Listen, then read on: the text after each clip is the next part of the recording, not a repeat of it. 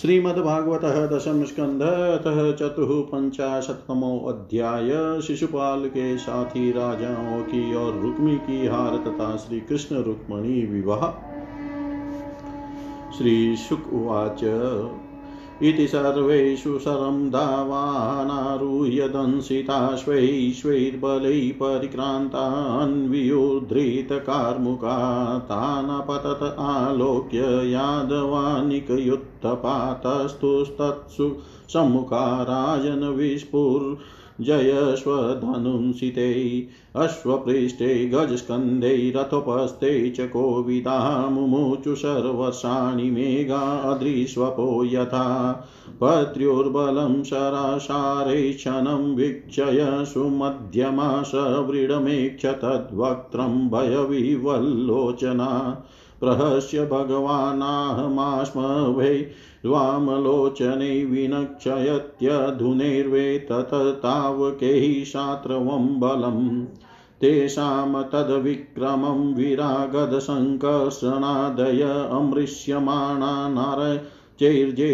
जग्नुर्हय गजान रथान् पेतुशिरांसि रथिनामश्विनां गजिनां भुवि शकुण्डलकिरीटानि शोष्निशानि च कोटिश हस्ताशासि गदेश्वासः करभा उर्वोङ्ग्रय अश्वाश्वर तनागोस्त्रः खरमत्र्य शिरांसि च अन्यमान बलानि का वृष्णिर्भिजर्य काङ्क्षिभिराजानुविमुखा जग्मुर्जरासन्धपुरःसरा शिशुपालं संभ्यत्य हतदारमिवातुरं नष्टत्विषं गतोत्साहं शुष्यद्वदनमब्रुवन् भो भो पुरुषसार्दूलदौर्मनस्यमिदं त्यज न प्रिया प्रिययो राजन्निष्ठा देहिषु दृश्यते यतदारुमयी योषि नृत्यते कुहेक्षया एवमीश्वरतन्त्रो अयमीहते सुखदुःखयो शौर्ये सप्तदशाहं वै संयुगानि पराजिता त्रयो विशन्ति भीषेण्ये जिज्ञ एकमहं परम् तथाप्यहं न शोचामि न प्रहस्यामि कहिर्चित् कालेन देवयुक्तेन जानन विद्रावितं जगत् अधुनापि वयं सर्वे वीरयुतपयुत्तपा पराजिता फल्गुतन्त्रैर्यदुभिः कृष्णपालितैः रिपवो जिगुरधुना काल आत्मानुसारिणी तदा वयं विजेष्यामो यदा कालः प्रदक्षिणः एवं प्रभो दितो मित्रैश्चेद्यो अगातसानुगः पुरं हतशेषा पुनस्ते पीययुष्वं स्वं पुरं नृपा रुक्मितो राक्षसो द्वाहं कृष्णद्वीडसहं स्वशु पृष्ठतो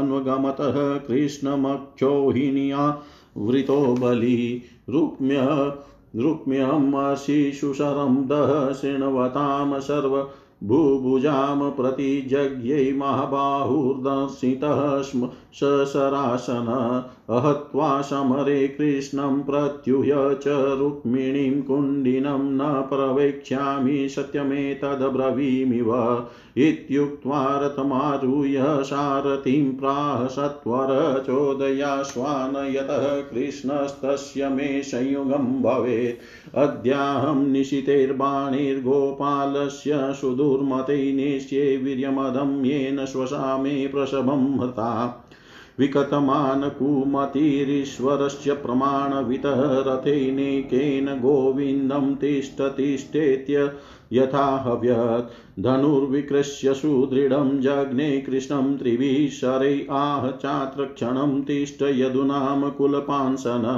कुत्र यासि श्वसारं मे मुषित्वा ध्वांश्च वद्धवि हरिषेद्य मन्द मन्द माहिन कुटयोधिन यावन मे हतो बाणे सहिता मुञ्च दारिकां स्मयन कृष्णो धनुश्चित्वा षड्भिर्विव्याध रुक्मिणम् अष्टभिश्चतुरो वाहन् द्वाभ्यां सुतं ध्वजं त्रिभिः सचान्यदधनुरादाय कृष्णं विव्याध पञ्चभिः तैस्ताडितः शरौघेस्तु चिचेद धनुरच्युतः पुनरन्यदुपादतः तद सर्वप्य छिनदव्यय परिघं पटिशं शूलं चर्मांसि शक्तितोमरो यद यदा युद्धमादत ततः सर्वं सोऽच्छिनद्धरी ततो रथादवप्लुत्य खड्गपाणिर्जिङ्घाशया कृष्णमभ्यद्रवत क्रुद्धपतङ्ग इव पावकम् तस्य चापततः खड्गं तिलश्च चर्मचेशुभि छित्वा सीमा ददेतिग्मं रुक्मिणं हन्तुमुद्यत दृष्ट्वा भ्रातृवधोद्योगं रुक्मणी भयविह्वला पतित्वा पादर्यो भर्तुरुवाच करुणं सती योगेश्वरा प्रमेयात्मन देवदेव जगत्पते हन्तुं नाहर्षि कल्याण भ्रातरं मे महाभुज। श्रीशुकवाच तया परित्रासविकम्पिताङ्गया शुचा वशुष्यन्मुखरुदकण्ठया कातर्य विस्रसितः हेममालया गृहीतपादकरुणो न्यवर्तत चेलेन बधवा तमसाधुकारिणं श्रुकेशं प्रवपन्नव्यरूपयत तावन्ममर्दुः परशेन्यमद्भुतं यदुप्रविदा नलिनीं यथा गजा कृष्णान्तिकमुपव्रज्यय ददृशुस्तत्र रुक्मिणं तथा भूतं हतप्रायं दृष्ट्वा शङ्कर्षणो विभु विमुच्य बद्धं करुणो भगवान् कृष्णमब्रवीत् आशाद्विधं त्वया कृष्णकृतमस्म जुगुप्सितं वपनं संसृकेशानां वैरूप्यं सुहृदो वद मेवास्मान् साधव्य सुयेता भ्रातुर्वैरूप्य चिन्तया सुखदुःखदो न चान्योऽस्ति यत् स्वकृतभुक्पुमान् बन्धुर्वधाहर दोषोऽपि न बन्धोर्वधमहरति त्याज्य स्वेनेव दोषेण हतः किं हन्यते पुनः क्षत्रियाणामयं धर्मः प्रजापति विनिर्मितः भ्रातापि भ्रातरं हन्याद येन घोरतरस्ततः राज्यस्य भूमिर्वितस्य स्त्रियो मनस्य तेजस मानिनोऽन्य श्यवाहेतो श्रीमदान्दाः क्षिपन्ति तवेयं विषमा बुद्धिः सर्वभूतेषु दुहृदाम यन्मन्यसे सदा भद्रं सुहृदाम भद्रमवज्ञवत् आत्ममोहो निनामेष कल्प्यते देवमायया सुहृद दुहर्य दुदासीन इति देहात्ममानिनाम् एक एव परो यात्मा सर्वेषामपि देहिनां नानेव गृह्यते मूढैर्यथा ज्योतिर्यथा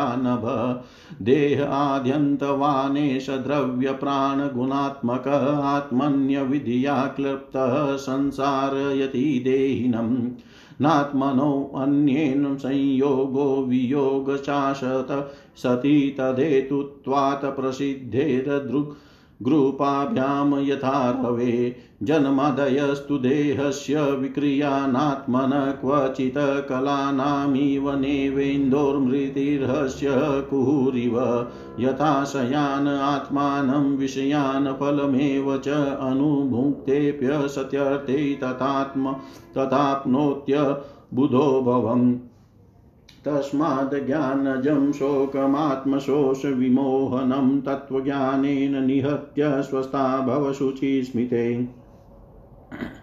श्रीशुकुवाच एवं भगवता तन्वीरामेण प्रतिबोधिता विमनस्य परित्यज्य मनोबुद्धया समाददे प्राणावशेष उत्सृष्टो द्वि बिहर्तबलप्रभस्मरणविरूपकरणं विततात्ममनोरथ चक्रे भोजकटं नाम निवासाय महत्पुरं हत्वा दुर्मतिं कृष्णमप्रत्यूय यवीयसीम कुण्डिनं न प्रवेक्ष्यामित्युक्त्वा तत्र वशधरुषा भगवान् भीष्मकसुतामेवं निर्जित्य भूमिपान् पुरमानीय विधिवदुपये मे कुरुद्वः तदा महोत्सवो नृणां यदुपुर्यां गृहे गृहे अभूदन्नन्यभावानां कृष्णे यदुपतो नृप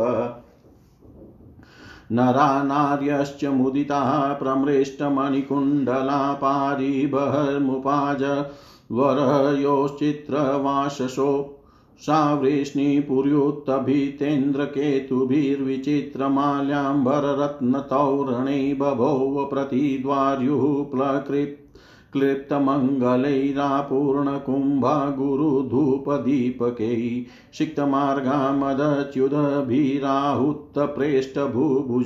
गजैर्द्वाशुः परामृष्टरम्भापुगोपशोभिता कुरु सृञ्जय केकय विदर्भ यदुकुन्तय मितोष्मुमुदिरे तस्मिन् सम्भ्रमात् परिधावतां रुक्मिण्यां हरणं श्रुत्वा गीयमानं ततस्तत राजानो राजकन्याश्च बभूवु वृषविस्मिता द्वारकायां बुधराजन्महामोदपुरोकसां रुक्मिण्या रमयोपेतं दृष्ट्वा कृष्णं श्रियपतिं रुक्मिण्या रमयोपेतं दृष्ट्वा कृष्णं श्रियपतिम्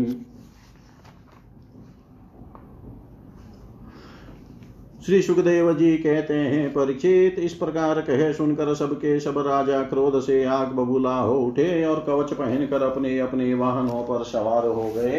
अपनी अपनी सेना के साथ सब धनुष ले लेकर भगवान श्री कृष्ण के पीछे दौड़े। राजन, जब यदुवंशियों के सेनापतियों ने देखा कि शत्रुदल हम पर चढ़ा आ रहा है, तब उन्होंने भी अपने अपने धनुष का टंकार किया और घूम कर उनके सामने रट गए। जरासंध की सेना के लोग कोई घोड़े पर, कोई हाथी पर, तो कोई रथ पर चढ़े हुए थे। वे सभी धनुर्वेद के बड़े मर्मज्ञ थे। वे यदुवंशियों पर इस प्रकार बाणों की वर्षा करने लगे मानो दल के दल बादल पहाड़ों पर मुसलधार पानी बरसा रहे हो। परम सुंदरी रुक्मिणी जी ने देखा कि उनके पति श्री कृष्ण की सेना बाण वर्षा से ढक गई है, तब उन्होंने लज्जा के साथ भयभीत नेत्रों से भगवान श्री कृष्ण के मुख की ओर देखा। भगवान ने हंसकर कहा, सुंदरी, डरो मत, तुम्हारी सेना भी तुम्हारे शत्रुओं की सेना को नष्ट किए डालती है। इधर गद और संकर्षण आदि यदुवंशी वीर अपने शत्रुओं का पराक्रम और अधिक न सह सके। वे अपने बाणों से शत्रुओं के हाथी, घोड़े तथा रथों को छिन्न भिन्न करने लगे।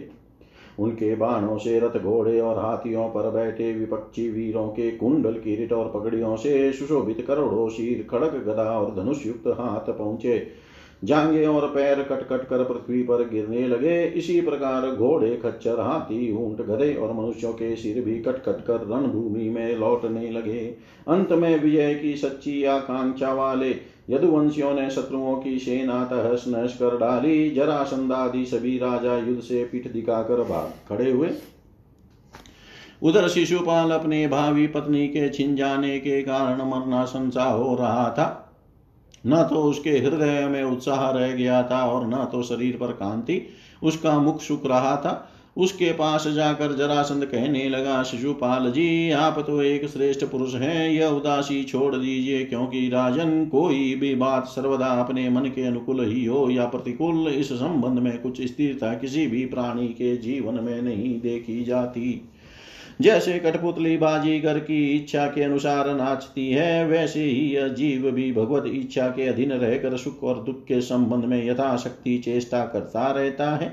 देखिए, श्री कृष्ण ने मुझे 23-23 अक्षौहिणी सेनाओं के साथ 17 बार हरा दिया।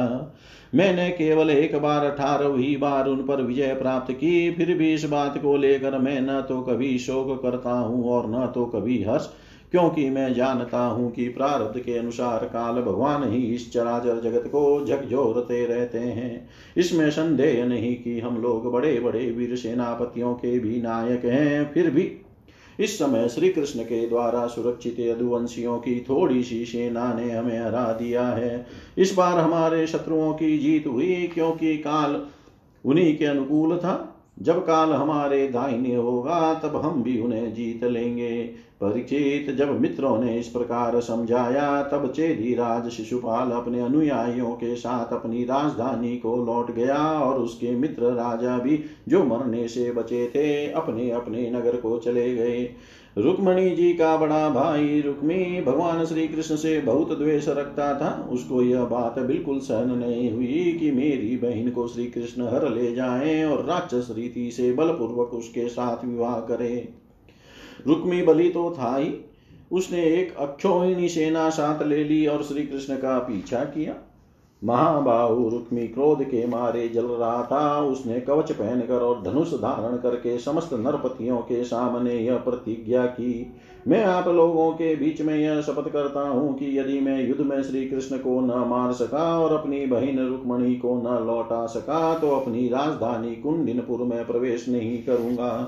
परीक्षित यह कहकर वह रथ पर सवार हो गया और सारथी से बोला, जहाँ कृष्ण हो वहाँ शीघ्र से शीघ्र मेरा रथ ले चलो, आज मेरा उसी के साथ युद्ध होगा।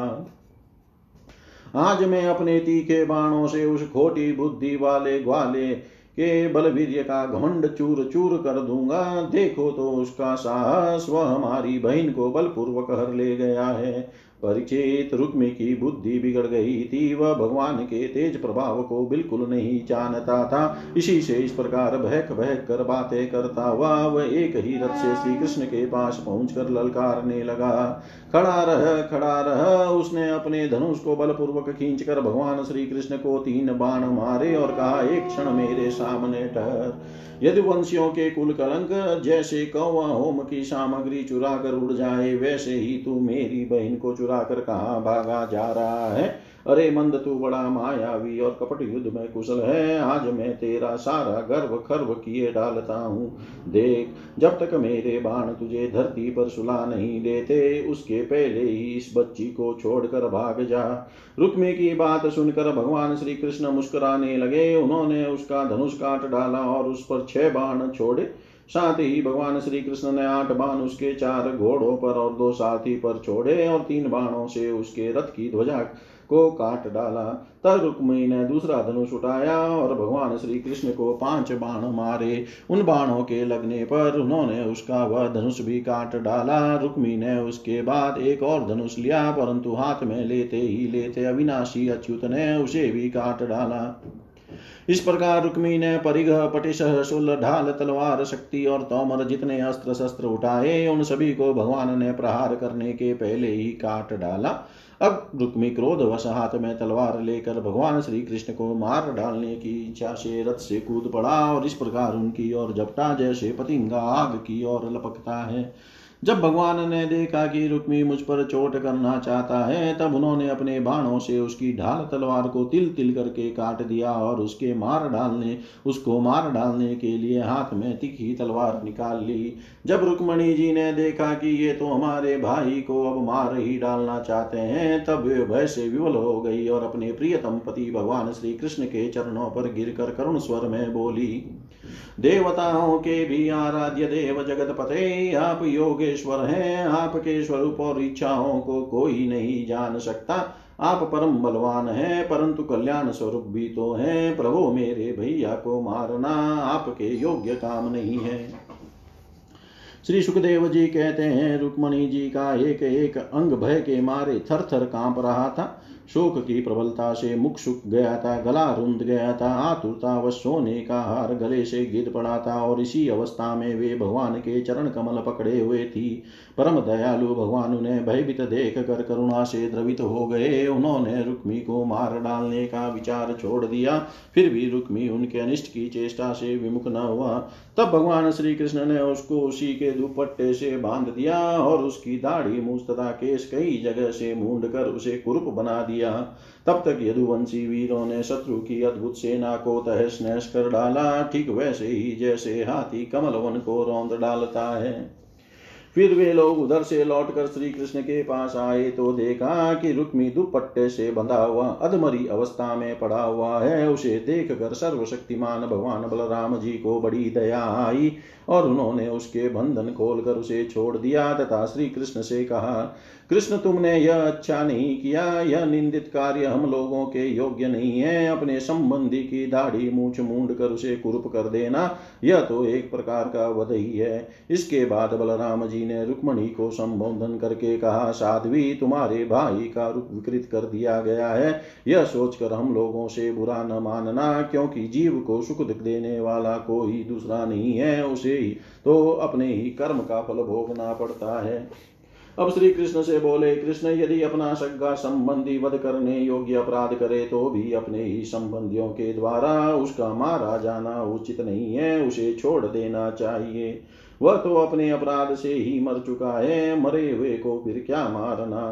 फिर रुक्मणी जी से बोले, साध्वी ब्रह्मा जी ने क्षत्रियों का धर्म ही ऐसा बना दिया है कि सगा भाई भी अपने भाई को मार डालता है, इसलिए यह क्षात्र धर्म अत्यंत घोर है। इसके बाद श्री कृष्ण से बोले, भाई कृष्ण यह ठीक है कि जो लोग धन के नशे में अंधे हो रहे हैं और अभिमानी हैं वे राज्य पृथ्वी पैसा स्त्री मान तेज अथवा किसी और कारण से अपने बंधुओं का भी तिरस्कार कर दिया करते हैं। अब वे रुक्मणी जी से बोले, साध्वी तुम्हारे भाई बंधु समस्त प्राणियों के प्रति दुर्भाव रखते हैं, हमने उनके मंगल के लिए ही उनके प्रति दंड विधान किया है, उसे तुम अज्ञानियों की भांति अमंगल मान रही हो, यह तुम्हारी बुद्धि की विषमता है। देवी जो लोग भगवान की माया से मोहित होकर देह को ही आत्मा मान बैठते हैं उन्हीं को ऐसा आत्ममोह होता है कि यह मित्र है, यह शत्रु है और यह उदासीन है।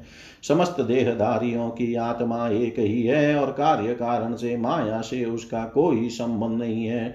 जल और घड़ा आदि उपाधियों के भेद से जैसे सूर्य चंद्रमा आदि प्रकाश युक्त पदार्थ और आकाश भिन्न भिन्न मालूम पड़ते हैं परंतु है एक ही, वैसे ही मूर्ख लोग शरीर के भेद से आत्मा का भेद मानते हैं।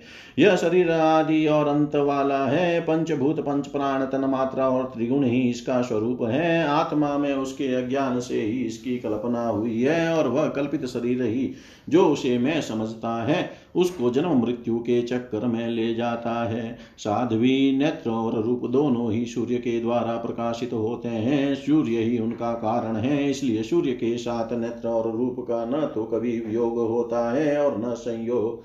इसी प्रकार समस्त संसार की सत्ता आत्मसत्ता के कारण जान पड़ती है। समस्त संसार का प्रकाशक आत्मा ही है, फिर आत्मा के साथ दूसरे असत पदार्थों का संयोग या वियोग हो ही कैसे सकता है। जन्म लेना, रहना, बढ़ना, बदलना, घटना और मरना ये सारे विकार शरीर के ही होते हैं, आत्मा के नहीं। जैसे कृष्ण पक्ष में कलाओं का ही क्षय होता है, चंद्रमा का नहीं, परंतु अमावस्या के दिन व्यवहार में लोग चंद्रमा का ही क्षय हुआ कहते सुनते हैं, वैसे ही जन्म मृत्यु आदि सारे विकार शरीर के ही होते हैं परंतु लोग उसे भ्रमवश अपने आत्मा का मान लेते हैं। जैसे सोया वह पुरुष किसी पदार्थ के न होने पर भी स्वप्न में भोक्ता भोग्य और भोग रूप फलों का अनुभव करता है, उसी प्रकार ज्ञानी लोग झूठ मूठ संसार चक्र का अनुभव करते हैं। इसलिए साध्वी अज्ञान के कारण होने वाले इस शोक को त्याग दो, यह शोक अंतकरण को मुरझा देता है, मोहित कर देता है, इसलिए इसे छोड़कर तुम अपने स्वरूप में स्थित हो जाओ। श्री सुखदेव जी कहते हैं, परीक्षित जब बलराम जी ने इस प्रकार समझाया तब परम सुंदरी रुक्मणी जी ने अपने मन का मैल मिटाकर विवेक बुद्धि से उसका समाधान किया। रुक्मी की सेना और उसके तेज का नाश हो चुका था, केवल प्राण बच रहे थे। उसके चित्त की सारी आशा अभिलाषाएं व्यक्त हो चुकी थी और शत्रुओं ने अपमानित करके उसे छोड़ दिया था। उसे अपने विरूप किए जाने की कष्टदायक स्मृति भूल नहीं पाती थी, अतः उसने अपने रहने के लिए भोज कट नाम की एक बहुत बड़ी नगरी बसाई। उसने पहले ही यह प्रतिज्ञा कर ली थी कि दुर्बुद्धि कृष्ण को मारे बिना और अपनी छोटी बहन को लौटाए बिना मैं कुंडिनपुर में प्रवेश नहीं करूंगा, इसलिए क्रोध करके वह वहीं रहने लगा।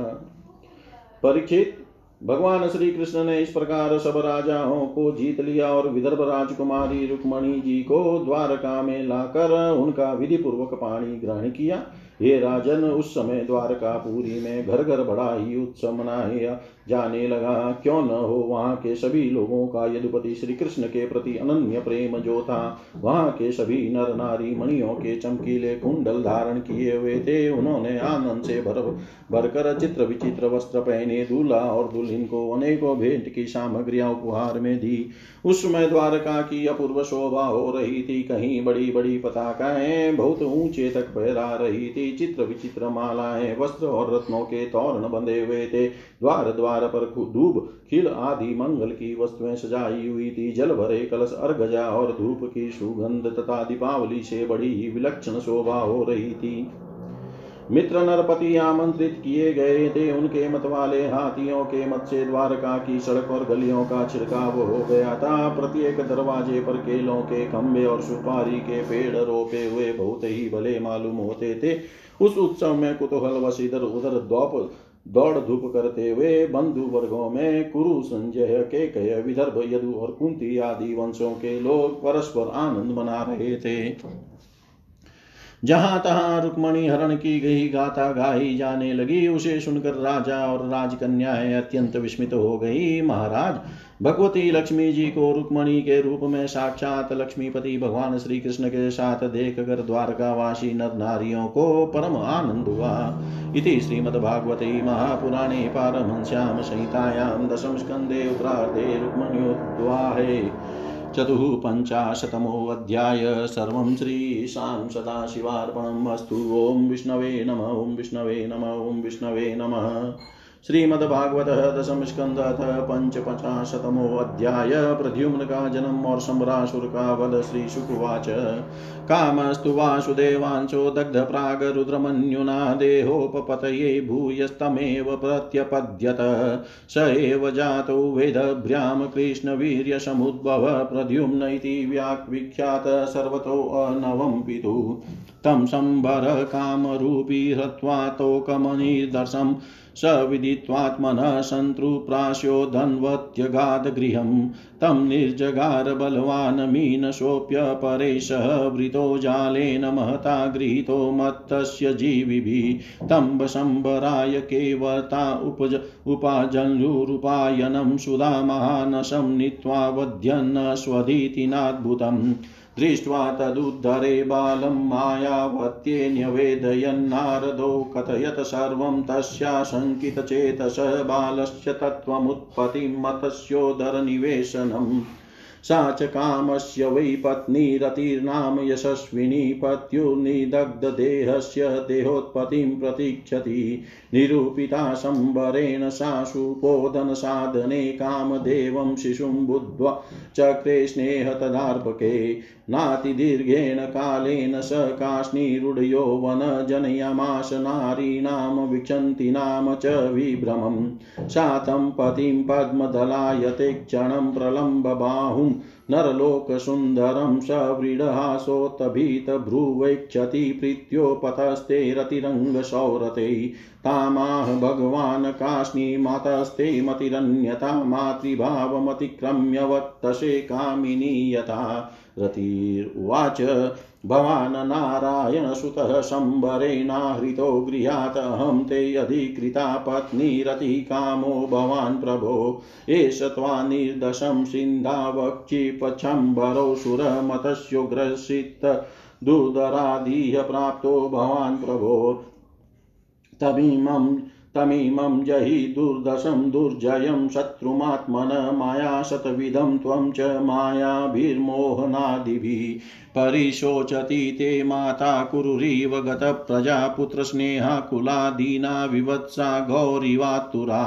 प्रभास्येवं ददौ विद्यां प्रद्युम्नाय महात्मने मायावती महामायां सर्वमायाविनाशिनीं। स च शम्बरमभ्येत्य संयुगाय समाव्यत अविषय्येस्तममाक्षेपे क्षिपनः सञ्जनयन् कलिं।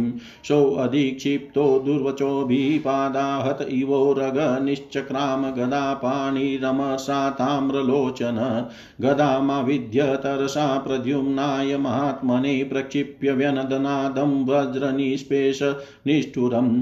तामापतन्तीं भगवान् प्रद्युम्नो गदया गदामपाश्य शत्रवे क्रुधः प्राहिणोत स्वगदां नृपः। स च मायां समाश्रित्य देतेयीं मयदर्शितां मुमुचेष्ट श्रमयं वर्षं काष्णो वेहायशोऽसुर। बाध्यमानोऽस्त्र वर्षेण रोक्मिणेयो महारथ सत्त्वात्मिकां महाविद्यां सर्वमायोपमर्दिनीं। ततो गोय गान्धर्वपेशा चोरगराक्षसी प्रायुक्त शतशो देत्य काष्णीर्व्यधमयत सता। निशातमसि मुद्यम्य स किरीटं स कुण्डलं शम्बरस्य शिरः कायत्ताम्रस्मः स्रवोजसाहरत्। आकीर्यमाणो दिविजेस्तु वद्भिकुसुमोत्करे भार्ययाम्बरचारिण्या पुरं नीतो विहाय सा अन्तःपुरवरं राजन ललना शतसंकुलं विवेश पत्न्या गगनाद विद्युतेव बलाहक तं दृष्ट्वा जलदश्यामं पितकोशे यवाशसं प्रलम्ब बाहुं ताम्राक्षं सुस्मितं रुचिराननम् स्वलंकृत मुखाम्भोजं नीलवक्त्रालकालिभिः कृष्णं मत्वा स्त्रियो लीता नीलील्युस्तत्र तत्र अवधार्य शनैः श्रीसद्वे लक्षण्येन योषित उपजग्मु प्रमुदिता सस्त्रीरत्नं सुविस्मिता अथ तत्राशिता पांगी विदर्भी वल्गुभाषिणी अस्मरतः स्वसुतं नष्टं स्नेहस्नुत पयोधरा को नवयं नरवै दुर्यः कस्य वा कमले क्षण धृतः कया वा जठरे केयं लब्ध्वा त्वनेन वा मम चाप्यात्मजो नष्टो नितो यशुतिका गृहात् तुल्यवयो रूपो यदि जीवति कुत्रचित् कथं त्वनेन सम्प्राप्तं सारूप्यं सांगधन्वन आकृत्या वयविर्गत्या स्वहासावलोकने स एव वा भवेनुनं यो मे गर्वे धृतो अर्भक अमुष्मिनः प्रीतिरधिका वामस्फुरति मे भुज एवं मीमांसमानायां वैदर्भ्याम् देवकीसुता देव क्यानक दुन्दुभ्यामुतम श्लोक आगमत विज्ञातार्थोऽपि भगवांस्तूष्णीमास जनार्दन नारदो अकथयत सर्वं संबराहण हरणादिकं तच्छ्रुत्वा महदाश्चर्यं कृष्णान्तपुरयोषितः अभ्यनंदन बहुनब्दान नष्टं ऋतमिवागतं देवकी वसुदेवश्च कृष्णरामो तथा स्त्रिय दंपतीतो परिष्वज्य रुक्मणी च ययुर्मूर्धम् नष्टं प्रद्युम्न मायात्मा कर्ण्यद्वारकौकश अहो मृत इवायातो बालोदिष्टयेति ब्रुवन् यं वै मुहुः पितृस्वरूपनिजेश भावास्तन्मातरो यद्भजनरहरूढभावा चित्रं न तत खलु रमास्पदबिम्बबिम्बे कामे स्मरेक्षि विषये किमुतान्यनार्य कामे स्मरे अक्षि विषये किमुतान्यनार्य। श्री सुखदेव जी कहते हैं, परीक्षित, कामदेव भगवान वासुदेव के ही अंश हैं। वे पहले रुद्र भगवान की क्रोधाग्नि से भस्म हो गए थे। अब फिर शरीर प्राप्ति के लिए उन्होंने अपने अंशी भगवान वासुदेव का ही आश्रय लिया। वे ही काम अब की बार भगवान श्री कृष्ण के द्वारा रुक्मणी जी के गर्भ से उत्पन्न हुए और प्रद्युम्न नाम से जगत में प्रसिद्ध हुए। सौंदर्य, वीर्य, सौशील्य आदि सद्गुणों में भगवान श्री कृष्ण से वे किसी प्रकार कम न थे। बालक प्रद्युम्न अभी 10 दिन के भी न हुए थे कि काम रूपी सम्रासुर वेश बदल कर श्रुतिका ग्रह से उन्हें हर ले गया और समुद्र में फेंक कर अपने घर लौट गया। उसे मालूम हो गया था कि यह मेरा भावी शत्रु है। समुद्र में बालक प्रद्युम्न को एक बड़ा भारी मच्छ निकल गया। तदनंतर मछुओं ने अपने बहुत बड़े जाल में फंसाकर दूसरी मछलियों के साथ उस मच्छ को भी पकड़ लिया और उन्होंने उसे ले जाकर सम्रासुर को भेंट के रूप में दे दिया। सम्रासुर के रसोइये इस अद्भुत मच्छ को उठाकर रसोई घर में ले आए और कुल्हाड़ियों से उसे काटने लगे। रसोइयों ने मत्स्य के पेट में बालक देखकर उसे सम्रासुर की दासी मायावती को समर्पित किया। उसके मन में बड़ी शंका हुई। तब नारद जी ने आकर बालक का कामदेव होना, श्री कृष्ण की पत्नी रुक्मणी के गर्भ से जन्म लेना, मच्छ के पेट में जाना, सब कुछ कह सुनाया। परीक्षित, व मायावती कामदेव की यशस्विनी पत्नी रति ही थी। जिस दिन शंकर जी के क्रोध से कामदेव का शरीर भस्म हो गया था, उसी दिन से वह उसकी देह के पुनः उत्पन्न होने की प्रतीक्षा कर रही थी। उसी रति को सम्रासुर ने अपने यहाँ दाल भात बनाने के काम में नियुक्त कर रखा था। जब उसे मालूम हुआ कि शिशु के रूप में मेरे पति कामदेव ही हैं, तब वह उसके प्रति बहुत प्रेम करने लगी। श्री कृष्ण कुमार भगवान प्रद्युम्न बहुत थोड़े दिनों में जवान हो गए। उनका रूप लावण्य इतना अद्भुत था कि जो स्त्रियां उनकी ओर देखती उनके मन में श्रृंगार रस का उद्दीपन हो जाता। कमल दल के समान कोमल एवं विशाल नेत्र, घुटनों तक लंबी लंबी बाहें और मनुष्य लोक में सबसे सुंदर शरीर, रतिसल्लज हास्य के साथ भौं मटका कर उनकी ओर देखती और प्रेम से भरकर स्त्री पुरुष संबंधी भाव व्यक्त करती हुई उनकी सेवा शुश्रूषा में लगी रहती। श्री कृष्ण नंदन भगवान प्रद्युम्न उसके भावों में परिवर्तन देख कर कहा श्री कृष्ण नंदन भगवान प्रद्युम्न ने उसके भावों में परिवर्तन देख कर कहा, देवी तुम तो मेरी माँ के समान हो, तुम्हारी बुद्धि उल्टी कैसे हो गई। मैं देखता हूँ कि तू माता का भाव छोड़कर कामिनी के समान हाव भाव दिखा रही हो। रति ने कहा, प्रभो आप स्वयं भगवान नारायण के पुत्र हैं। सम्रासुर आपको सुतिकाग्रह से चुरा लाया था। आप मेरे पति स्वयं कामदेव हैं और मैं आपकी सदा की धर्म पत्नी रति हूँ। मेरे स्वामी जब आप 10 दिन के भी न थे तब इस सम्रासुर ने आपको हर कर समुद्र में डाल दिया था। वहाँ एक मच्छ आपको निकल गया और उसी के पेट से आप यहाँ मुझे प्राप्त हुए। यह सम्रासुर सैकड़ों प्रकार की माया जानता है, इसको अपने वश में कर लेना या जीत लेना बहुत ही कठिन है। आप अपने शत्रु को मोहन आदि मायाओं के द्वारा नष्ट कर डालिए। स्वामीन अपनी संतान आपके खो जाने से आपकी माता पुत्र स्नेह से व्याकुल हो रही है। वे आतुर होकर अत्यंत दीनता से रात दिन चिंता करती रहती है। उनकी ठीक वैसी ही दशा हो रही है जैसी बच्चा खो जाने पर क्रूरी पक्षी की अथवा बछड़ा खो जाने पर बेचारी गाय की होती है। मायावती रति ने इस प्रकार कहकर परम शक्तिशाली प्रद्युम्न को महामाया नाम की विद्या सिखाई। यह विद्या ऐसी है जो सब प्रकार की मायाओं का नाश कर देती है। अब प्रद्युम्न जी ने सम्रासुर के पास जाकर उस पर बड़े कटु आक्षेप करने लगे। वे चाहते थे कि यह किसी प्रकार झगड़ा कर बैठे। इतना ही नहीं, उन्होंने युद्ध के लिए उसे स्पष्ट रूप से ललकारा। प्रद्युम्न जी के कटु वचनों से की चोट से सम्रासुर तिलमिला उठा, मानो किसी ने विषैले सांप को पैर से ठोकर मार दी हो। उसकी आंखें क्रोध से लाल हो गई। वह हाथ में गदा लेकर बाहर निकल आया। उसने अपनी गदा बड़े जोर से आकाश में घुमाई और इसके बाद प्रद्युम्न जी पर चला दी। गदा चलाते समय उससे इतना कर्कश सिंहनाद किया मानो बिजली कड़क रही हो। परिचित भगवान प्रद्युम्न ने देखा कि उसकी गदा बड़े वेग से मेरी ओर आ रही है। तब उन्होंने अपनी गदा के प्रहार से उसकी गदा गिरा दी और क्रोध में भरकर अपनी गदा उस पर चलाई। तब वह दैत्य मायासुर की बतलाई हुई आसुरी माया का आश्रय लेकर आकाश में चला गया और वहीं से प्रद्युम्न जी पर अस्त्र शस्त्रों की वर्षा करने लगा। महारथी प्रद्युम्न जी पर बहुत सी अस्त्र वर्षा करके जब वह उन्हें पीड़ित करने लगा तब उन्होंने समस्त मायाओं को शांत करने वाली सत्वमयी महाविद्या का प्रयोग किया। तदनंतर सम्रासुर ने यक्ष, गंधर्व, पिशाच, नाग और राक्षसों की सैकड़ों मायाओं का प्रयोग किया, परंतु श्री कृष्ण कुमार प्रद्युम्न जी ने अपनी महाविद्या से उन सबका नाश कर दिया। इसके बाद उन्होंने एक तीक्ष्ण तलवार उठाई और सम्रासुर का किरीट एवं कुंडल से सुशोभित सिर, जो लाल लाल दाढ़ी मूंछों से बड़ा भयंकर लग रहा था, काट कर धड़ से अलग कर दिया। देवता लोग पुष्पों की वर्षा करते हुए स्तुति करने लगे और इसके बाद मायावती रति, जो आकाश में चलना जानती थी, अपने पति प्रद्युम्न जी को आकाश मार्ग से द्वारकापुरी में ले गई। परीक्षित आकाश में अपनी गौरी पत्नी के साथ सांवले प्रद्युम्न जी की ऐसी शोभा हो रही थी मानो बिजली और मेघ का जोड़ा हो।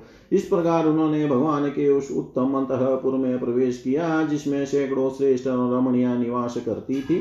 अंतपुरी की नारियों ने देखा कि प्रद्युम्न जी का शरीर वर्षाकालीन मेघ के समान श्याम वर्ण है, रेशमी पीताम्बर धारण किए हुए, घुटनों तक लंबी भुजाएं हैं, रत्नारे नेत्र हैं और सुंदर मुख पर मंद मंद मुस्कान की अनूठी ही छटा है। उनके मुखारविंद पर घुंघराली और नीली अलकें इस प्रकार शोभायमान हो रही है मानो भौरे खेल रहे हो। वे सब उन्हें श्री कृष्ण समझकर सकुचा गई और घरों में इधर उधर लुक छिप गई। फिर धीरे धीरे स्त्रियों को यह मालूम हो गया कि ये श्री कृष्ण नहीं है, क्योंकि उनकी अपेक्षा इनमें कुछ विलक्षणता अवश्य है। अब वे अत्यंत आनंद और विस्मय से भरकर इस श्रेष्ठ दंपत्ति के पास आ गई। इसी समय वहां रुक्मणी जी आ पहुंची। परीक्षित, उनके नेत्र कजरारे और वाणी अत्यंत मधुर थी। इस नवीन दंपत्ति को देखते ही उन्हें अपने खोए हुए पुत्र की याद आई। वात्सल्य स्नेह की अधिकता से उनके स्तनों से दूध झरने लगा। रुक्मणी जी सोचने लगी, यह नर रत्न कौन है? यह कमल नयन किसका पुत्र है? किस बड़भागी ने इसे अपने गर्भ में धारण किया होगा? इसे यह कौन सौभाग्यवती पत्नी रूप में प्राप्त हुई है? मेरा भी एक नन्ना सा शिशु खो गया था, न जाने कौन उसे श्रुति का ग्रह से उठा ले गया।